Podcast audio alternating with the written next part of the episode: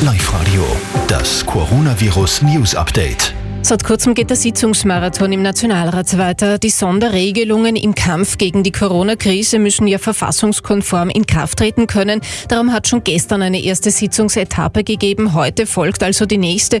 Jetzt gerade spricht Bundeskanzler Kurz. Dann ist auch der Bundesrat noch am Zug und dann noch der Bundespräsident. Damit kann das Notfallpaket am Montag 0 Uhr in Kraft treten. Geregelt wird damit, dass Geschäfte zumachen müssen und Lokale müssen ab Dienstag komplett zumachen. Das hat Kurz vor wenigen Minuten gerade gesagt. Ausgenommen sind aber Lebensmittelgeschäfte, Apotheken, Drogerien, Post und Banken. Österreich fährt ab morgen auf Notbetrieb, so Bundeskanzler Kurz.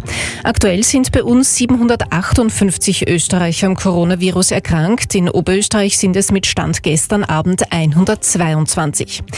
Wie sieht es in anderen Ländern aus? In Italien steigt die Zahl der Infizierten und Toten weiter dramatisch an. Spanien hat den Notstand ausgerufen. Da steht das Land fast komplett unter Quarantäne. Auch in Frankreich werden jetzt Bars und Restaurants geschlossen. Dänemark, Litauen und Lettland machen ihre Grenzen dicht.